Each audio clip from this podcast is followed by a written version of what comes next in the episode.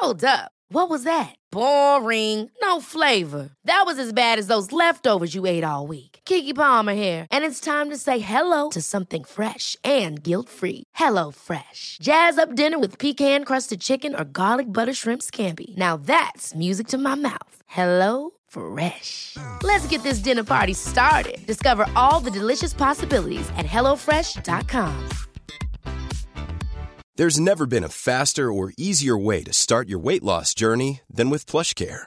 PlushCare accepts most insurance plans and gives you online access to board-certified physicians who can prescribe FDA-approved weight loss medications like Wegovy and Zepbound for those who qualify. Take charge of your health and speak with a board-certified physician about a weight loss plan that's right for you.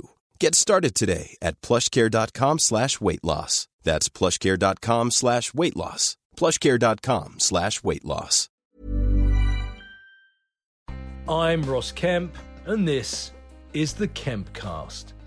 In this podcast, I'm joined by guests from all walks of life who all have engaging stories to tell, whether it's about their life, their career, or their expertise.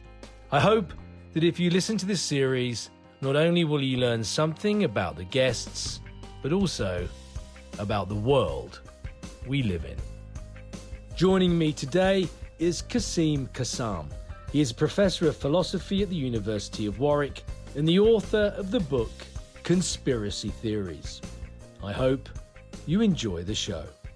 Kasim, thank you so much for joining me today. Um, I have to say, I love a conspiracy theory myself. Um, first question I don't think they are, but I want you to explain to me are they a new phenomenon?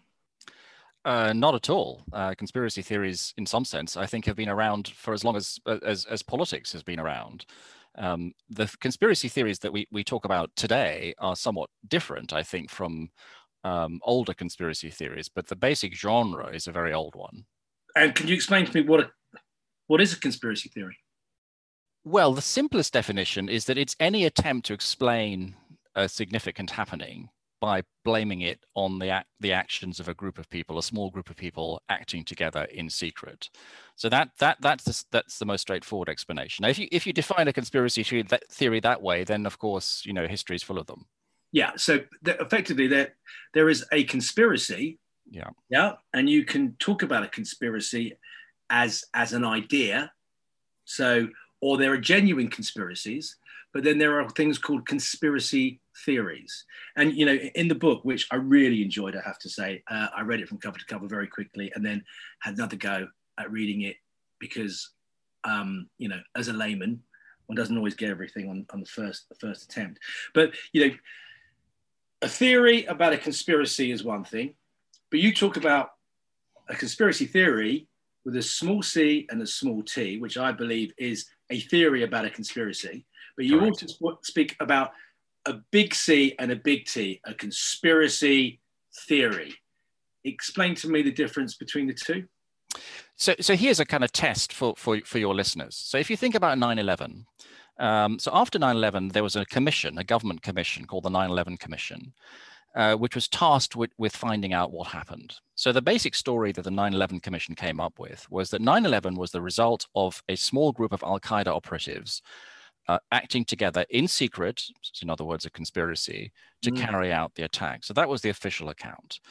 Um, so that's a theory about a conspiracy.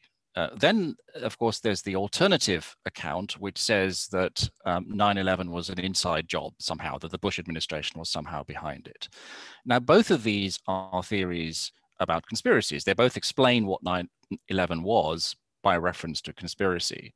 But I think most people, even even you know whether you're a conspiracy theorist or not, I think most people would be would think it's strange to call the official report of the 9/11 Commission a conspiracy theory, mm-hmm. right? And and one reason I think that it seems odd to call it that is that usually when people talk about conspiracy theories, they mean uh, theories that are opposed to the official view you know theories that that go against received opinion um, and, and, so the reason you can't call the report of the 9-11 Commission a conspiracy theory is that it wasn't against the official view, it was the official view.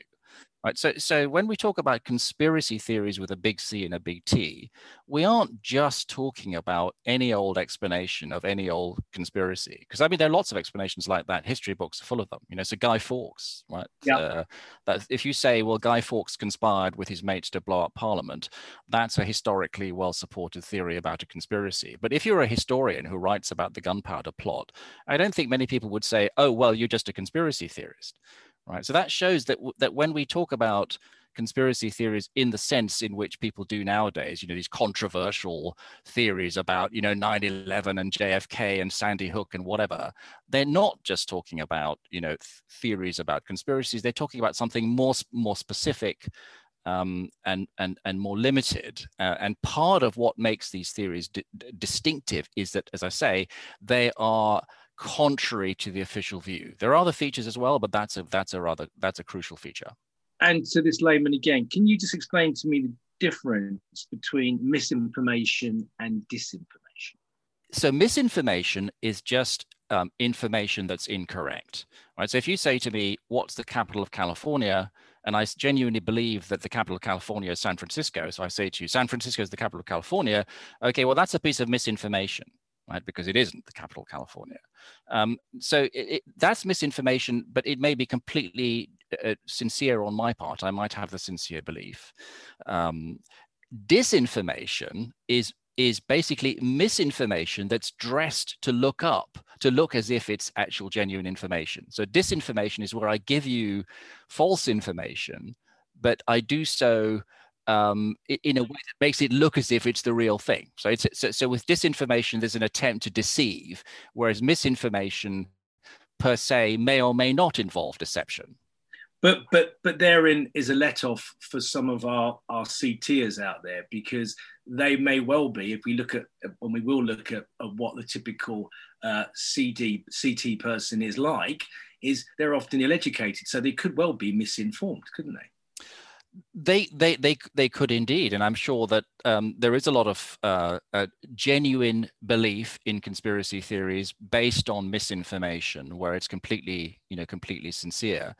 Um, but I, I, I like to think that that you know, when we talk about conspiracy theories and what people do or don't believe, I think it's actually also quite helpful to distinguish between, you know, producers and consumers. You know, so there are people who come up with these theories, and so you can ask about what they believe and what their motives are and what they're up to. And then there, there, there are the consumers, people who who believe these theories, or even if they don't believe them, are interested in them, or might circulate them, or retweet them, or whatever.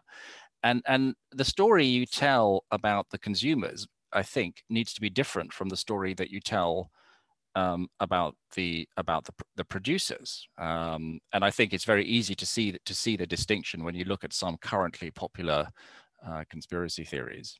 Talking about uh, producers and consumers, can you be a producer and a consumer? You, you yeah you can i mean well you you can you can be in the sense that of course you can you can be a producer of a conspiracy theory that you yourself believe in right? So that's in, that's entirely possible. Um, but if you think about um, the Sandy Hook conspiracy theory. So just to remind people of what what what they are, what what that is. So Sandy Hook was back in 2012 when, when a guy called Adam Lanza went to an elementary school in Connecticut, in Sandy Hook, Connecticut, and he shot dead 20 children at the elementary school along with six teachers. Right, so an absolute massacre. Um, so within a short period of time, the conspiracy theory started to circulate? Well, there are two. One was the shootings never happened. The whole thing was a false flag operation. And the other was that it did happen, but it was all a setup by the Obama administration, uh, which was doing it in order to promote the case for greater gun control. Now, you have to ask yourself the question what were the people who were promoting this theory, who came up with these theories? What were they thinking? Did they actually believe these theories? And what was their agenda? What were they trying to achieve by promoting these theories? So, uh, uh, I mean, my own view is that at least some of the people who put these theories forward actually didn't believe them. Um, and and the, you know one famous guy who put the theory forward was a guy called Alex Jones in the U.S. And when he was taken to court about this, he said, "Oh well, I didn't really mean it. Um, I was suffering from some uh, psychosis, and that's why I said these things." Um, but nevertheless, he promoted the theory. But isn't Alex Jones one of those people that also makes money from conspiracy theory? Well, exactly, exactly. So, so I, so I think that that's a, that's a that's a key point. You know that that promotion of conspiracy theories is big business. You know there is money to be made. If you go to Alex Jones's Infowar website, you'll see that there's a whole lot of merchandise that you can buy there. Merchandising that's related to conspiracies, right? So, you know, survi- survival gear of one sort or another, and um, of course, lots of lots of uh, um, yeah, I, I, think stuff to do with with guns. And the other thing, of course, about people like Alex Jones is that they are passionately opposed to greater gun control in the states. Now, if you are an opponent of gun control in the states and something like Sandy Hook happens, your big concern, I mean, well, you should be concerned about the kids who were killed. But apart from that, another concern you might have is, isn't this going to strengthen the case for gun control? Right? Now, if you want to deflect the case for gun control, then actually saying it never happened or it was a false flag um, is actually quite an effective way of promoting your political uh, objective, right? So, so, so that, so that's the idea that that the that the producers have a whole lot of incentives for, for promoting these theories, which have nothing at all to do with whether they believe these theories or not. And are they often tailored to confirm the bias that certain people already have? That's absolutely right. So, so as as as people will know, I mean, the whole issue of gun control in the U.S. is unbelievably toxic and contentious, um, and there's there are people there who are, you know, violently and passionately opposed to gun control, and theories that that that kind of plug into that opposition are always obviously going to be attractive and seductive to people with that uh, with that mindset. Uh, it's it's easier to justify your ownership if you can just say, you know, Sandy Hook never happened, did it? Yeah, I mean, just you know, just think of just think of just how appalling Sandy Hook was. I mean, just imagine, you know, twenty kids. You're a parent. Think about being a parent there and saying and, and, and having it out there broadly broadcast on the internet that and totally believed by many because they're the people that are just misinformed. They're not disinformators. They're they're just misinformed. That they that they that, that their children never died. Well, it's a it's it's dreadful it's dreadful. And in fact, interestingly, some of the Sandy Hook parents took uh, uh, some of the more notorious conspiracy theories to court, uh, and and and um, the, the, the charge was a charge of defamation. Uh, and so one of the guys, one of the most notorious pr- pr- proponents of these theories, was actually a philosopher called James Fetzer, who wrote a book called, I think, called Sandy Hook Never Happened or something like that. So Fetzer was taken to court by a Sandy Hook parent, uh, and the jury awarded um, $450,000 of damages against Fetzer in favor of the parent for dis- for distress for defamation and distress caused by um, by the theory. And actually, that can be a highly effective way of dealing with these guys. I mean, if your kid is killed, is shot dead, you know at school i mean it's about the most appalling thing imaginable for anybody and some guy is out there on the radio saying it never happened that these were crisis actors nobody died at sandy hook. I mean that's just appalling. And and we know because we do believe in in education and we do believe in experts that that it did happen right? It's it's an irrefutable fact that it did happen. We'll come on to trying to destroy experts later. Just just give me though, what are the what are the basic what are the what is the recipe for a perfect CT? Um, so I think what conspiracies theories try to do is that they try to offer an explanation of something that seems otherwise particularly shocking or hard to understand.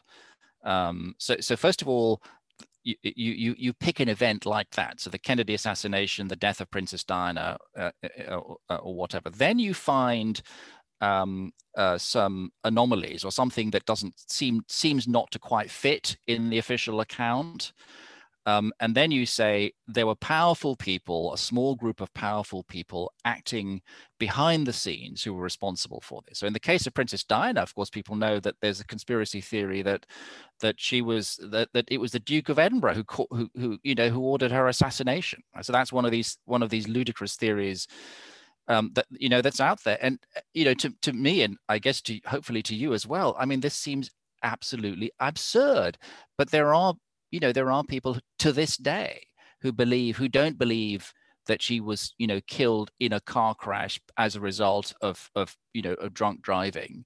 Um, you know that there had to be more more to it. So so they they plug into this idea. People d- d- don't, and and I, I think it's it's nonsense, toxic nonsense.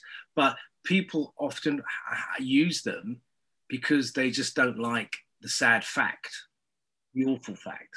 Yeah, yeah. I mean, in in, in a, it, I think that the Diana case is a very good example of that. That that that that somehow eh, they offer, in a strange way, these theories offer people comfort. You know, some something as something as as sad as as you know as the death of Princess Diana at such a young age. I mean, such a horrible thing to have happened and a terrible a terrible waste. And, and I think one thing that human beings try to do is that we try to make sense of the world. You know, we try to find a deeper meaning in events. This is a really um, a, a really fundamental part of human nature. Um, and, and, and in a case like that, saying that actually it wasn't just an accident, someone was behind it, um, enables us, uh, enables people who believe these theories to, to, to find some sort of deeper significance in what happened. Because if you don't i mean if you believe that what happened was that she simply died in a car crash then then then of course i mean there is no deeper significance. It's just a terrible tragedy and a terrible waste. But there's nothing more to it than that. And it's this it's this feeling that people have that there must be more to it than that. This can't be all there is.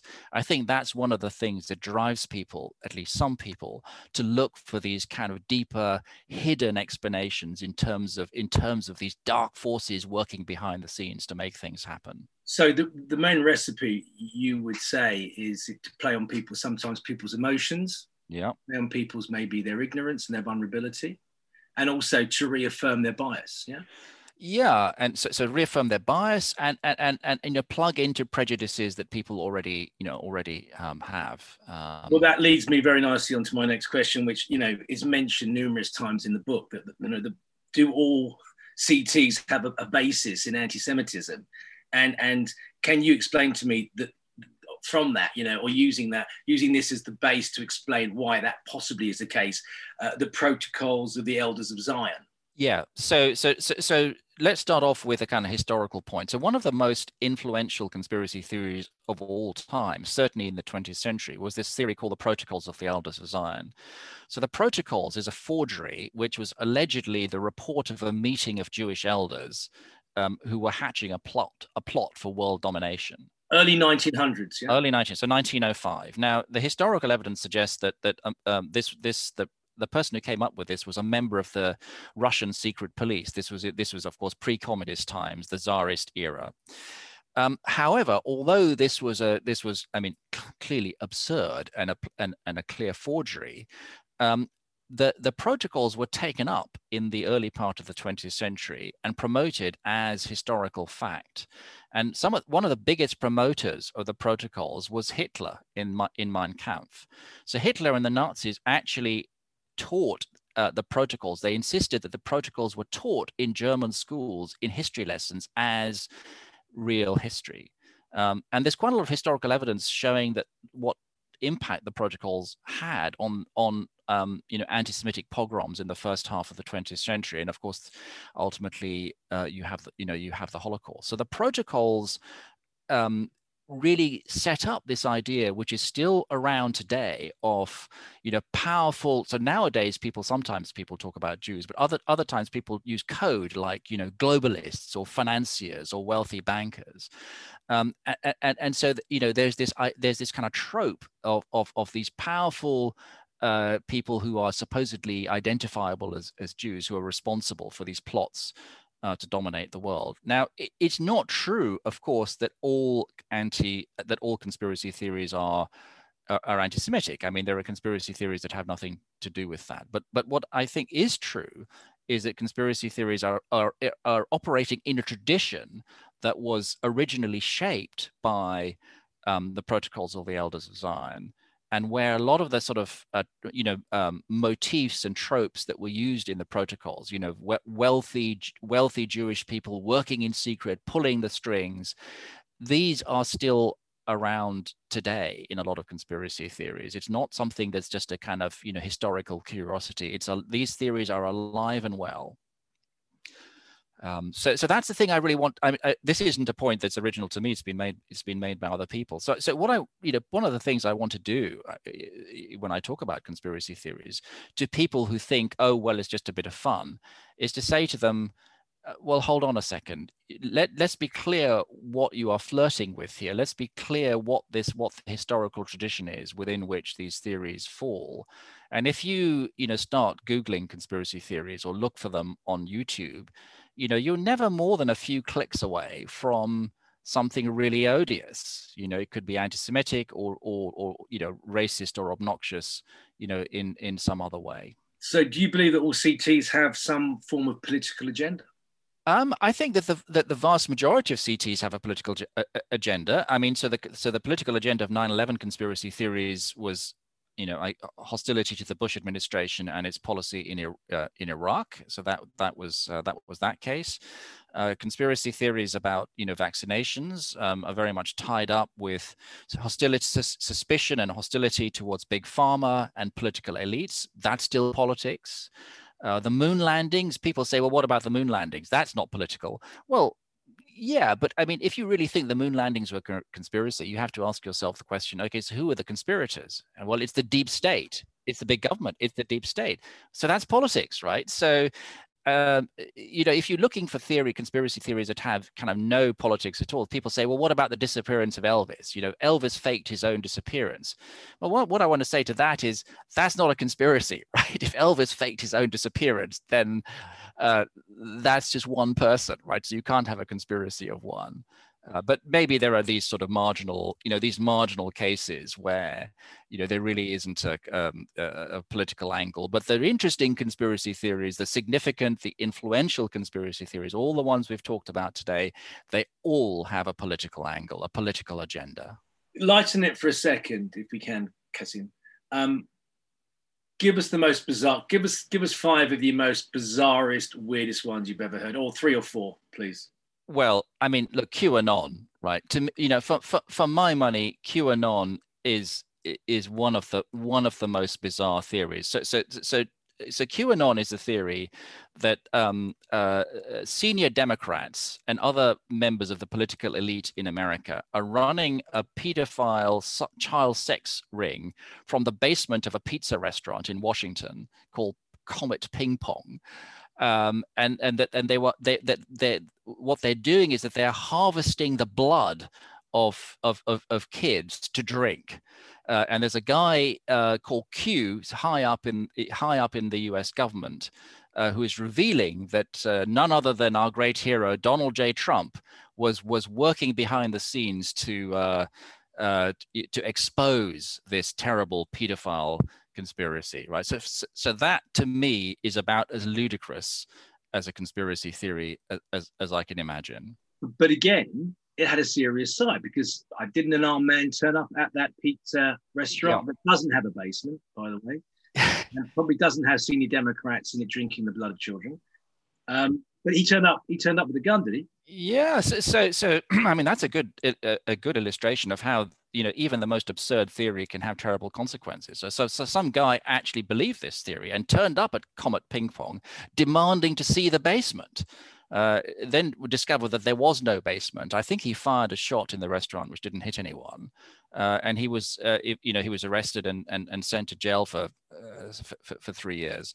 Um, but you know, can, of course, people can die as a result of conspiracy theories. Oh, and we're going to come to that because lots of people have died because of conspiracy. Lots of people die. Yeah, yeah, yeah, yeah. I actually think that the uh, 5G is responsible for for spreading coronavirus. That seems pretty pretty bizarre to me. I mean, I don't know how that's supposed to how that's supposed to work. I've got one. Bill Gates is is microchipping the vaccine. Yes, that's another one. I mean, I mean, the most incredible thing about these latest examples, the last two examples, is that these are theories that are actually current. There are people out there who believe them strongly enough to go around setting fire to 5G masts. Right. So, but, but again, let's come on to the, the serious side of it. And, and again, you know, one thing that kept me up last night, and and I've been listening and hearing this um, on the news over the last couple of days that that there are members of the BAME, BAME community in the UK that are very wary uh, about taking uh, the COVID vaccine. And, and that mistrust is, is, is based on historical mistrust of government. Um, and then I read in the book that, that, you know, most people who believe or have a bigger acceptance of, of, of CTs are people who have been victims uh, of real, um, actual uh, conspiracies. And, and I'd like you to explain to me and to the people listening about Tuskegee. That's the right way to say it. Yeah, Tus- Tuskegee um, or Tuskegee. Um, so, so, so one finding in research in the States is that African Americans are more likely to believe conspiracy theories than white Americans. At least this was the case up to, you know, five or 10 years ago. Um, so, so an obvious question is, well, why should that be? Um, well, now, if you look at uh, the his- uh, African American history in the U.S. and the whole, you know, history of slavery, for example, um, it's not entirely surprising that African Americans, uh, you know, are, are, are suspicious of um, uh, of of, author- of established so-called established authorities. And, and an incredible example of this was the Tuskegee syphilis experiment. So this was um, a study carried out by the Department of Health in the U.S. of what happens when people uh, suffer from untreated syphilis. Um, and uh, this was at a time when there was no treatment for syphilis. This is when it started. In the tw- it was in the late twenties. The late twenties, yeah. So they recruited uh, uh something like 600 African American sharecroppers. I mean, very dirt poor African American poor, poor, farmers um, uh, who had syphilis, and they basically observed the progress of the disease. Now, during the course of this um, study, uh, penicillin was uh, was was was uh, discovered and uh, as as as a treatment for syphilis, and was and was starting to be used as a treatment for syphilis.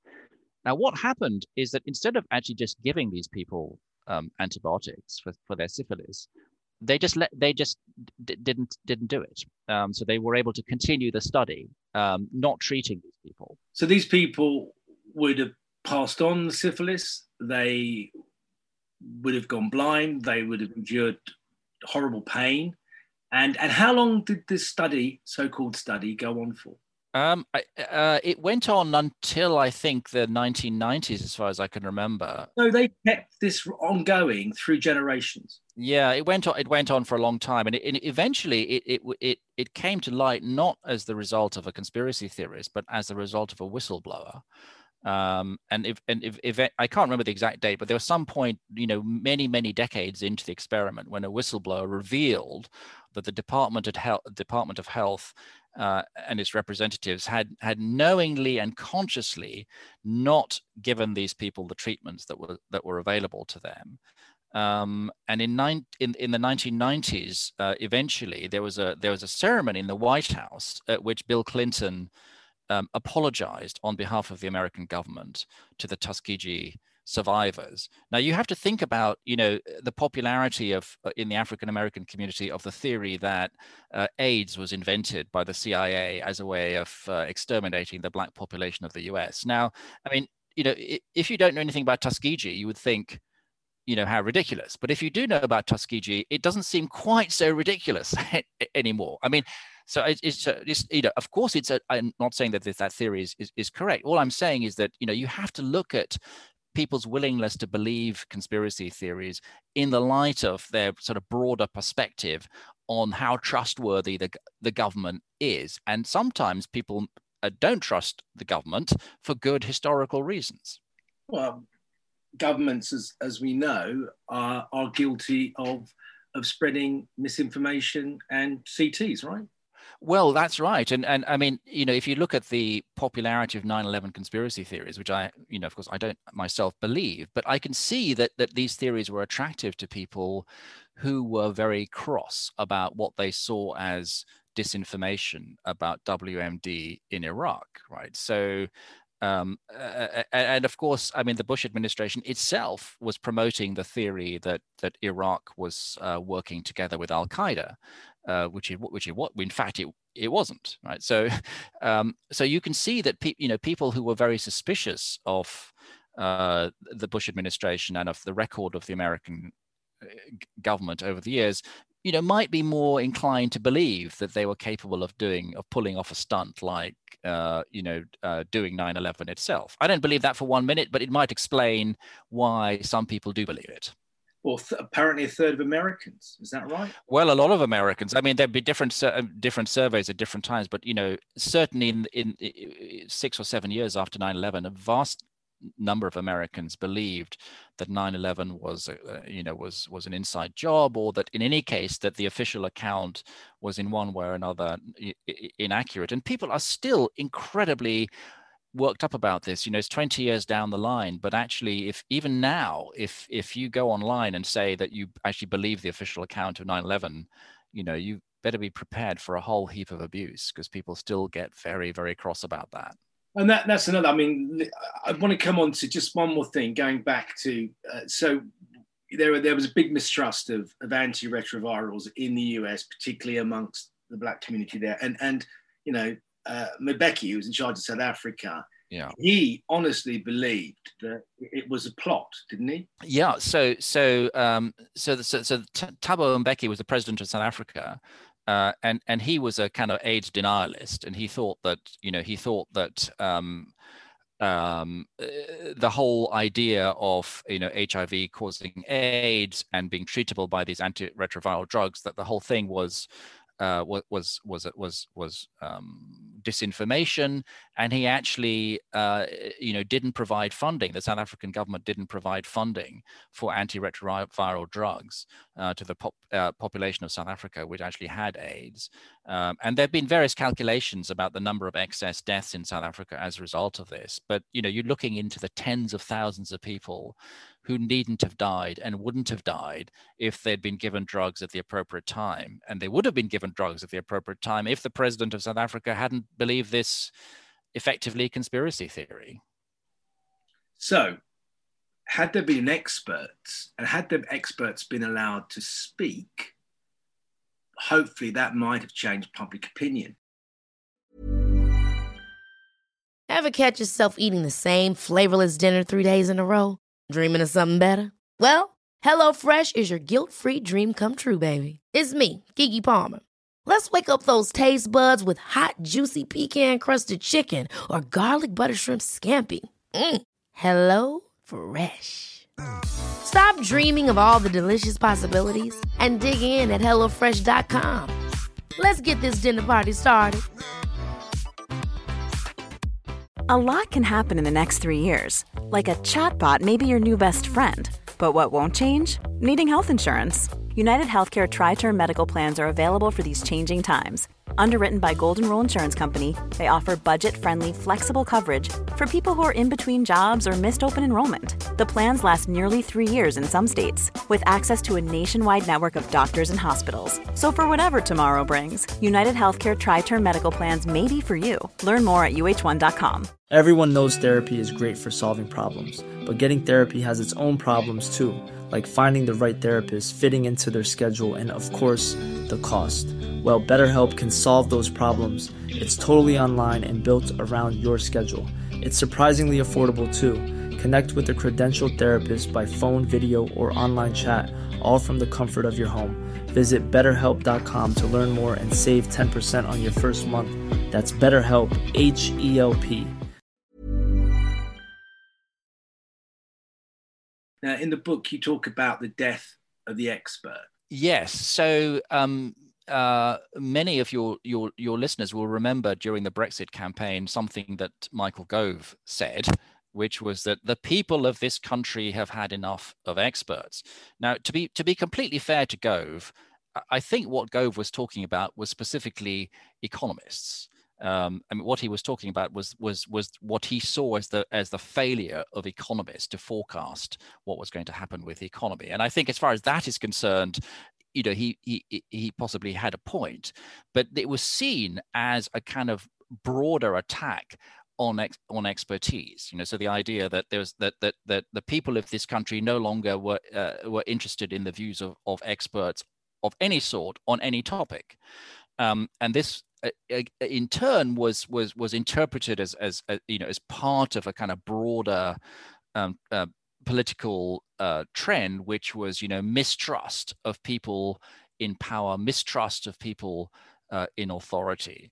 Um, and and of course, if you look to people, uh, you know, so-called experts to uh, to decide on the truth or falsity of a conspiracy theory, if you are mistrustful of experts, you're going to miss. You're also going to be mistrustful of experts who tell you that your conspiracy theory uh, is no good.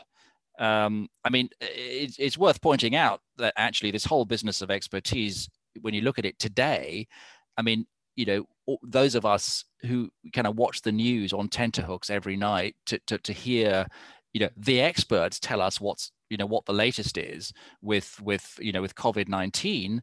Um, you know, I think a, a, a, most people actually do listen to the experts um, on on that subject, but there are some who don't. You know, so there are some people who uh, um, who go around to this day saying that um, what you know what uh, the government's uh, so-called experts are telling us about coronavirus is false um, or exaggerated in some way. Uh, so that would be an example of this sort of anti-expert uh, sentiment, which which which is undoubtedly there in some sections of the population. Though I don't think, certainly in the in, in Britain, I don't I see no evidence that that you know that the vast that you know most most British people are anti-expert. I don't believe that for a second. But um, again, um, the thing for me is that, that conspiracies do happen. You wouldn't have the word conspiracy; they're as old as time. Yeah, you've got to look. You know, go back to ancient Greece, recordings, Rome, Egypt, ancient societies, conspiracies are not a new thing, and and they will continue whether they're done through big business, whether they're done through governments, uh, whether they're done by just individuals on their own with the same political agenda. The point is, how much impact do, do CTs have if they come from members of the public? And, and how much impact do they have if they do come from big business? They come from, from, from, from the top end, from governments do they have a different effect or can they have a similar effect? Um, I, I think that uh, historically they haven't had the same effect. Th- things might be changing. So let me give you let me give you an example. So um, uh, after 9/11, of course, the uh, American government was very interested in um, the role of uh, Iraq in 9/11.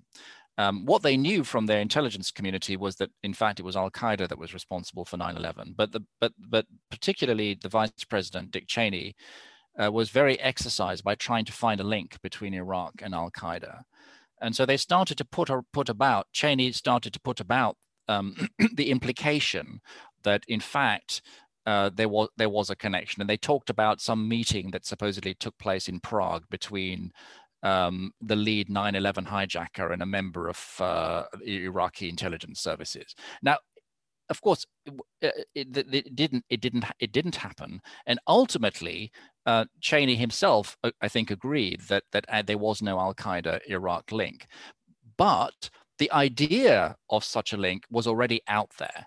Um, th- there was the idea that there was a link had been sort of promoted by uh, by, by Cheney and others to the to the extent that by the time that the Americans invaded Iraq in 2003, surveys showed that the majority of Americans believed that there was a link between Al Qaeda and Iraq. And by the time it, it was all shown not to be true, uh, it had already done it had already done its work. Now, you were asking about well comparing the you know influence of government conspiracy theories with with you know uh, sort of uh, conspiracy theories that come from the bottom up so I've given you an example of, an, of you know a very effective uh, conspiracy theory promoted by by the American government. Um, but in the in, sort of internet age and with social media being as it is, I think there's more there's there is more scope now of conspiracy theories um, coming from members of the public and starting to circulate in that way. So if you think about um, uh, particularly coronavirus is caused by 5G, but that's a theory that that's a, that's around that I think is a, is a theory that's come from actually come from members of the you know members of the public, and it certainly had you know it certainly had some um, some influence. Uh, so I, I think that what you know what social media has done is it has created ways for members of the public to promote and distribute these theories that wouldn't have been possible uh, pre-social you know pre-social media I'm going to misquote this, but in the book it says one of the biggest challenges we face is to help our children navigate the internet with discernment. I mean, great statement. how do you implement that? Yeah. Oh goodness, that is such a difficult job. I mean, one thing you need to do is to, is is is uh, is to get your children, I think, to to think about the difference between a, a trust a source you can trust and a source that you can't trust. Now, if you say if you say well okay but how do you tell the difference between a source you can trust and a source that you can't trust so i would say look take a simple example like a, uh, like um, you have a medical condition right? and you're you're worried about your medical condition so you google it okay so one of the top search things that comes up is is the nhs website right or maybe the mayo clinic in the us and that tells you what it is right uh, and then you'll find lots of other things you know other other um, organizations or individuals who you can't identify who tell you something completely different right, about the nature of your illness. So, so the one thing is to say, well, look, which of these should you be trusting and which of these should you not be trusting, and and why and why one and not the other.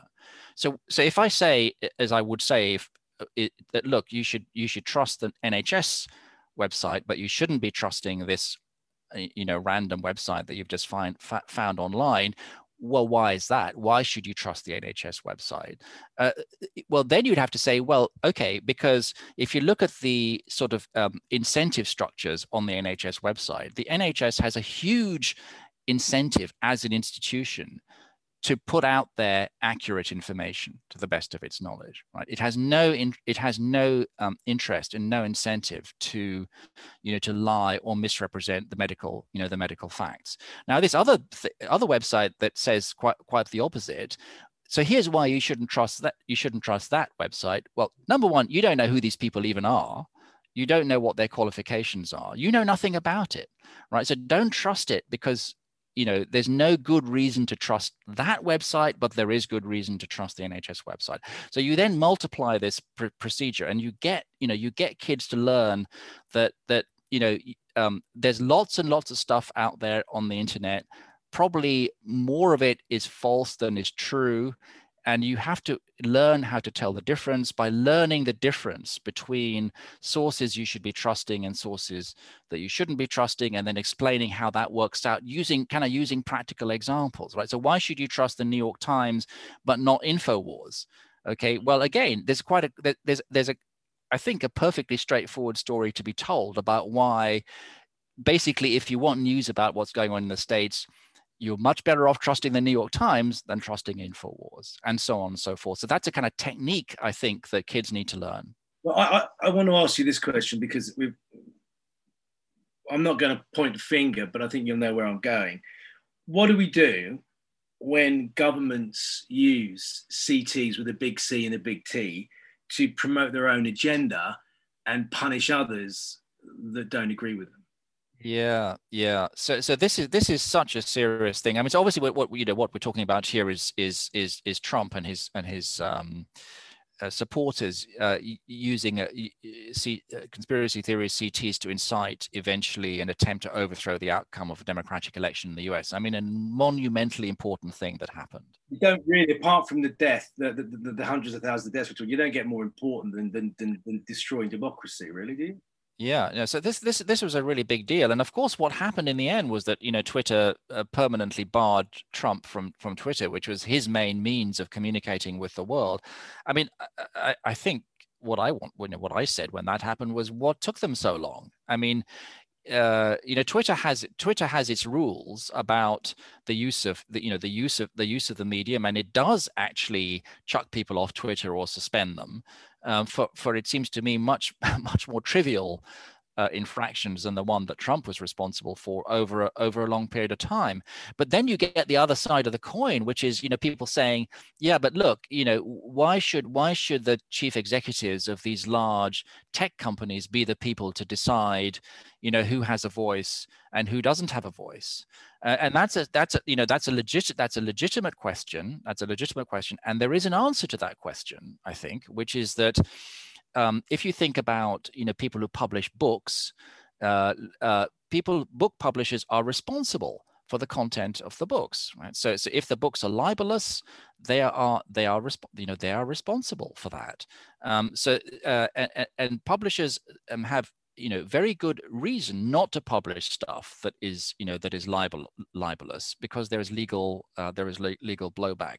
The idea on the internet that anybody can say anything they like using one of these platforms and the platforms are not responsible that is really you know uh, that is really Uh, the cause of the problem. I mean, if you if if I mean, this isn't something that I think is very practical, but if you said to Twitter and Facebook, you are you you companies are now responsible for the content on your website, just in the way that publishers are responsible for the stuff that they publish, of course, then things would be completely and utterly different. And and and free speech does not mean that people that you have the that you have the right to go around libeling people.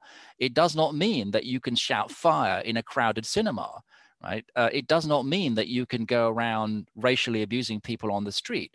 So there are all sorts of limitations on free speech that we that that are perfectly consistent with a democratic a democratic society. And people have somehow got it into their heads that just because it's social media, people should be allowed or can be, you know, should be allowed to just say anything they like without anybody doing anything about it. I don't see why that's true at all.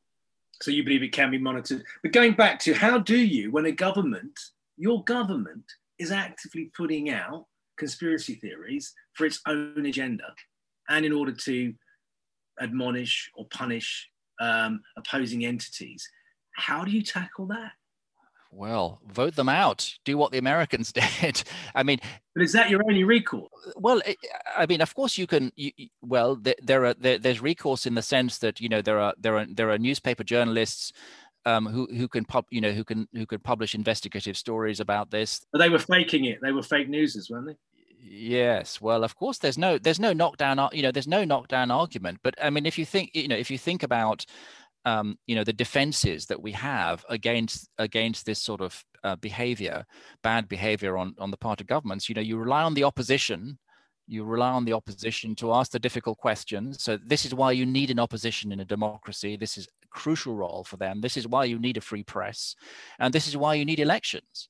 You know, you need all of those. You know, those are the main weapons that you know that you have against the bad behavior of governments. And and all we can do is to hope that these weapons are are, are used when you know when when they when the time when the time comes. So right at the very end of the book, you talk about the ways that um, conspiracy theorists and their theories can can be dealt with you say to just ignore is the wrong thing to do. They're not going to go away. You have to face them, particularly if you're an expert. So you say rebuttal, education, and outing.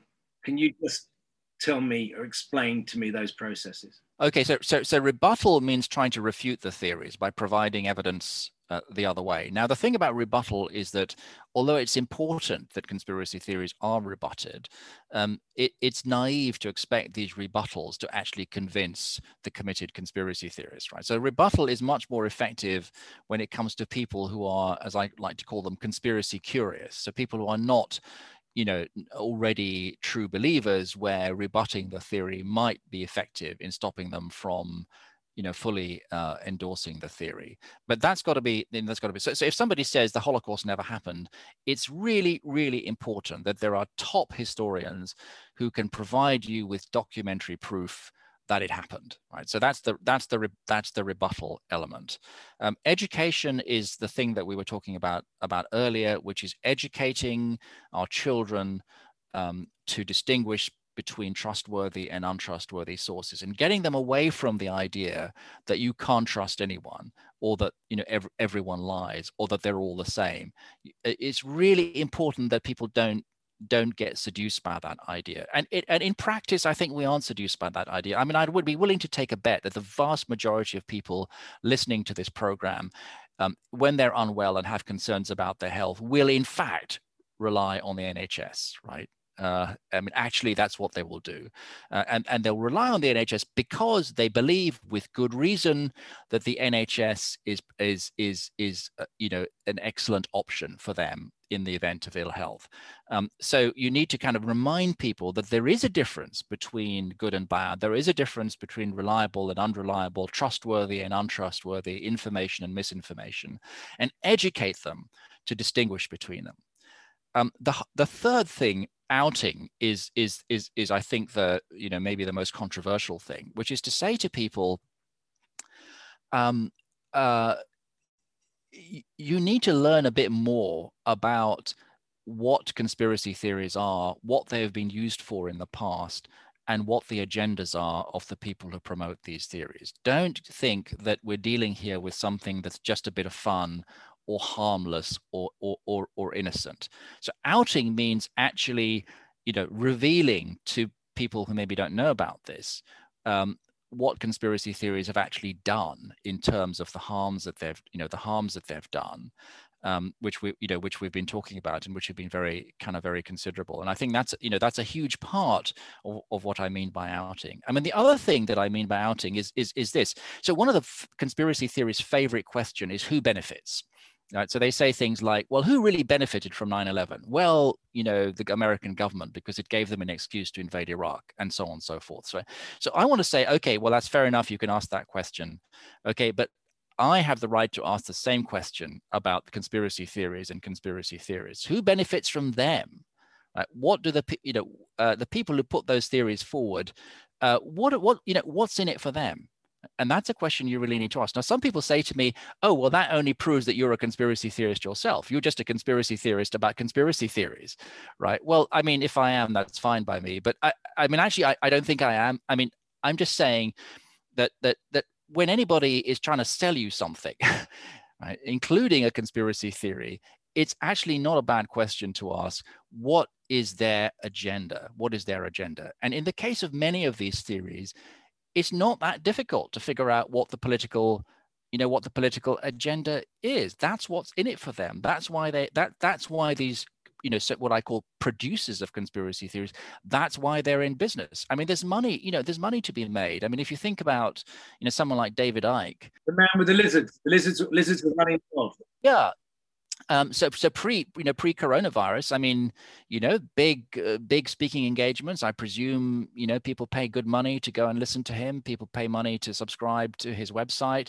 So, you know, there's a business angle. There's a business angle to this, uh, and you know, that's some. So there's a, you know, there's the politics of conspiracy theories, and there's the there's the business of conspiracy theories, and these are all things that people should look at. So if you want to be skeptical, if you know, some people say, well, I'm just being skeptical, and so I want to say okay, you can be skeptical, you can raise questions about the government and the establishment and so on, but don't forget to be skeptical also about the conspiracy theories, and you know, don't be don't forget to be skeptical about them as well. You know, if you're going to be if you're going to say I'm just not a trusting person, all right, well, why are you trusting these guys then? In that case, the conspiracy theory. So that's the out. You know, that's what I call the outing, uh, the outing element. Ask, ask the difficult questions of them as well.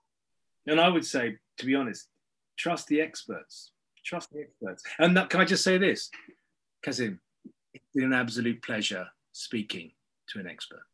Well, thank you. It's it's been it's been great fun talking to you, Ross. And on the trust the experts thing, look, if your car breaks down, what do you do? Well, if you are an expert in car maintenance, you fix it yourself. But if, like me, you know absolutely nothing about your cars and my car breaks down, well, I tend to call the AA or some other uh, other organisations available, of course. But the point is, what you don't do is you don't go and ask the rabbit at the side of the road to fix your car. Yeah, and if I'm flying a plane, you know, I we the passengers don't take a vote on who they think should be should be in the in the pilot seat, right? The person in the pilot seat is someone who's actually had who's an expert, right? Who's had gone through an incredibly intense period of training. And the last I heard, you know, airline pilots have to be retested every six months, right? That's that's that's expertise. That's the kind of people. That's the kind of man or woman I want in the pilot seat of the plane I fly in, and that I think is something that people should just remember. It's a completely blindingly obvious point, but we should remember that the same principle principle applies to your car, to your plane, to your uh, to your, your your medical issues, to everything. Thank you again. It's been a pleasure, Ross. Thank you so much for having me on your program. Thank you very much for listening to this episode of the Kempcast. If you haven't already, please subscribe, rate, and review. You can find me on Twitter at Ross Kemp and on Instagram at Ross Kemp TV. This has been a Freshwater and the Chancer Collective production. And until the next episode, goodbye.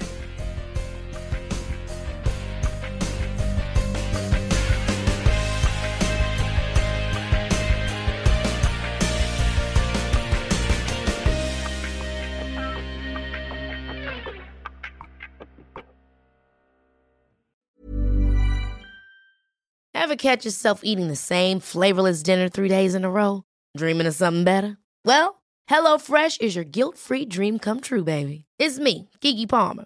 Let's wake up those taste buds with hot, juicy pecan crusted chicken or garlic butter shrimp scampi. Mm. Hello Fresh.